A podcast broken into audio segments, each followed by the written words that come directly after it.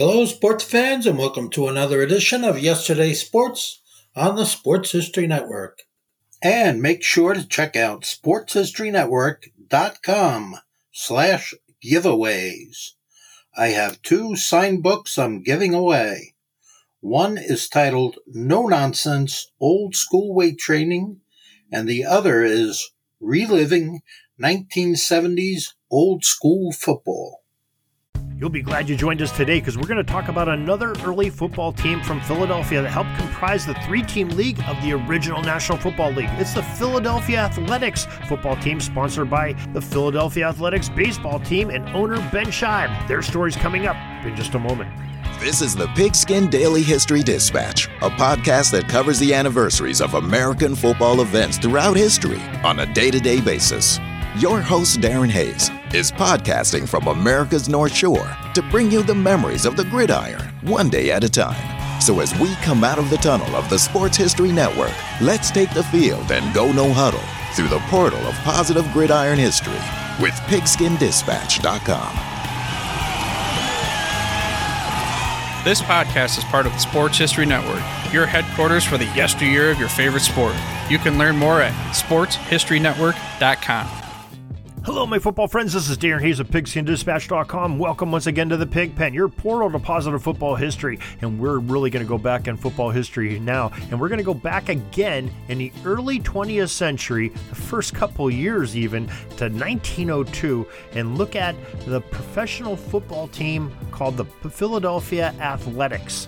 Well, our last look at early professional football teams focused on the Philadelphia Phillies, a rival to the Athletics. And in this, this edition, we will look at one that could be considered the arch rival, Philadelphia Athletics gridiron team. Both squads shared a similar origin, sprouting from the Philadelphia Athletic Club in 1901. The group was more widely recognized around eastern Pennsylvania as the Philadelphia Professionals or Philadelphia Pros were the athletic club uh, from uh, 1901, just for short. And the Pros were the first entirely professionally paid football roster in the Philadelphia area. Penn graduate Wilson Wright was the team's chief financial backer and manager, and one of Wright's first moves was to bring in an experienced football man to help organize a team, and that would be former Penn Quaker captain Blondie Wallace as the person of choice. Well, we talked about that team, and we talked about how uh, most of that team went on to become the Philadelphia Phillies, but not Blondie Wallace. He's the key component here. We also discussed the heated rivalry in baseball's leagues uh, between the American League and the National League, and it spilled over into the pro gridiron genre as well. Remember, there was no organized league of professional football, and baseball was still in its infancy as those leagues uh, were vying for, for power there. Uh, with the owners of the two Philadelphia based hardball franchises at the team, the Philadelphia Athletics and the Philadelphia Phillies. Now, Ben Shibe was the A's owner and he asked his baseball team skipper, the legendary Connie Mack, to recruit Blondie Wallace from the Philadelphia Athletics football team to build a roster of paid football stars that would not only compete against the Phillies team of rival owner John I. Rogers that was put together uh, from the majority of the Philadelphia Athletic Club team, but against a team from Pittsburgh as well, as the three teams would form a league called the National Football League. Now, that was 20 years before, 18 years really, before the National Football League as we know it was comprised, which was the APFA in 1920, 1921, 1922. They changed their name to the National Football League. No connection whatsoever. These, it was only these three teams and only lasted for one year.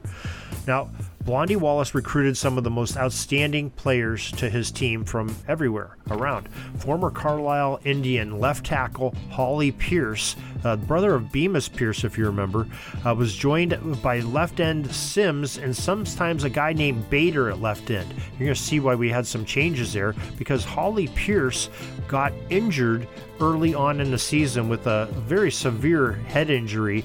Uh, some of the newspaper articles I was reading said that he had to go to the doctor to have a surgical procedure to, to help him and patch him back together. Uh, luckily enough for us, for the football historians, he was able to play football again, but you don't see much of him playing uh, the rest of that season, at least for the Philadelphia Athletics. At the right end was a guy named Marion. Left guard was McFarland, and Pop Sweet uh, was at center. Those two gentlemen, we believe, came from the Washington Jefferson uh, College. Uh, Kingdon was the right guard, and Captain Blondie Wallace playing the right tackle position. The quarterback was Earl Hewitt from Penn State. And the, rest of the backfield was comprised of a man we named uh, as Bader. Uh, a McNulty came in later in the season and gave him some good snaps at the, as a back. A, a man named Reeder and Bull Davidson was the fullback. The Athletics would go on to have a final overall record of a great record of 10, 2, and 2, and with it being disputedly the claim that they were the world champions, as they posted a 3, 2, and 1 National Football League mark, that original National Football League.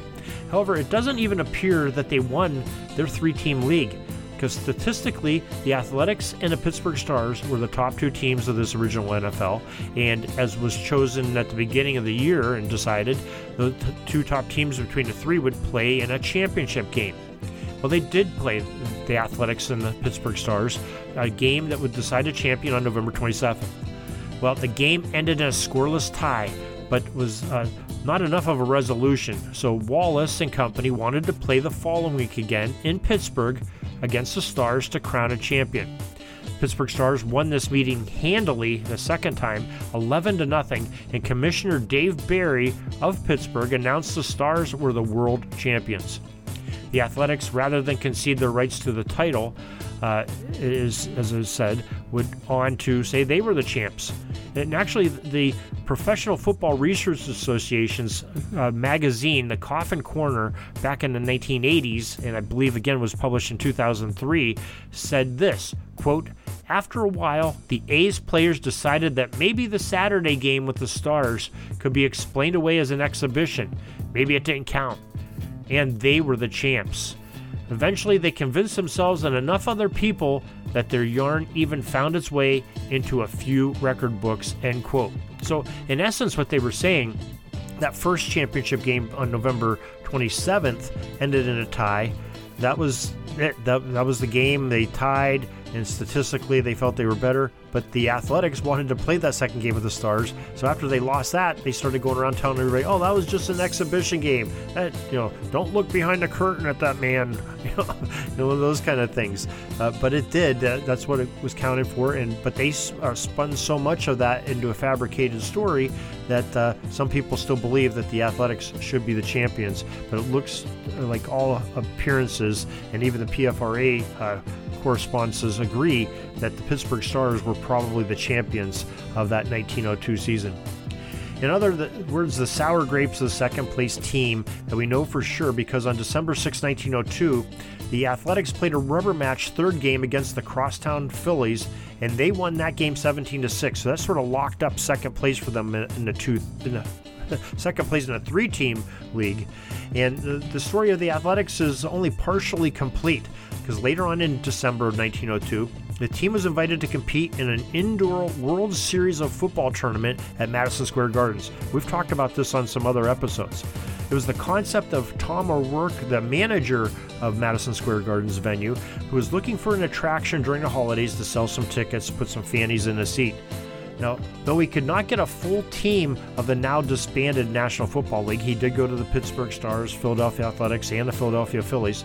None of them would go in as a full team, but he did coerce some of the players from the Phillies and the Athletics to play together and form one team, which they called the New York team. It was going to be a team that the, the local New Yorkers would be able to root for. They were, after all, putting the, the best professional players in the world all on one team. Wallace of the Athletics and Roller of the Phillies joined forces along with some of their former teammates in what looked to many to be the appearances of the old 1901 Philadelphia Athletic Club reunion. Uh, the New York Philadelphians, as they were referred to, team was the hands-on favorite to win this tournament, uh, but they were upended by the Syracuse Athletic Club, and that sort of spoiled the party and ended the Philadelphia Athletics and the Philadelphia Phillies playing together as a professional football teams. And we will get into the story next time on the Syracuse Athletic Club that beat this uh, sort of all-star Philadelphia team uh, when we talk about the Watertown Red Blacks uh, 11, who was sort of that fourth team that many consider to be uh, maybe the top team uh, and claims to the top team in 1902 of professional football. So we'll come to that next week as our look at early football teams continues here in Pigskin Dispatch. But don't worry, we have plenty of other podcasts we're going to be bringing you coming out new. Uh, you know, every Tuesday we're talking with our great friend and historian Tim Brown of FootballArchaeology.com, who's going to bring us some great more insights uh, from his website on some football history that's unique. Uh, we have some authors coming up, and we're going to have our football history rewind a segment or two this week as well for you to look forward to as we go through football year by year. And uh, you can certainly look forward to that. And don't worry, we have thousands of, uh, and I'm talking thousands of episodes that you can go back and refer to uh, at your favorite podcast provider, or go to pigskindispatch.com and up at the top there is see all of our podcasts link. You can go there and check out all of our podcasts that we've had uh, throughout the years. And uh, of course, sportshistorynetwork.com is another great way to find those. So till tomorrow, everybody, have a great gridiron day. That's all the football history we have today, folks. Join us back tomorrow for more of your football history we invite you to check out our website, pigskindispatch.com, not only to see the daily football history, but to experience positive football with our many articles on the good people of the game, as well as our own football comic strip, Cleat Marks Comics. Pigskindispatch.com is also on social media outlets Facebook, Twitter, Instagram, and don't forget the Pigskin Dispatch YouTube channel to get all of your positive football news and history. Special thanks to the talents of Mike and Jean Monroe, as well as Jason Neff for letting us use their music during our podcast. This podcast is part of the Sports History Network, your headquarters for the yesteryear of your favorite sport. You can learn more at sportshistorynetwork.com.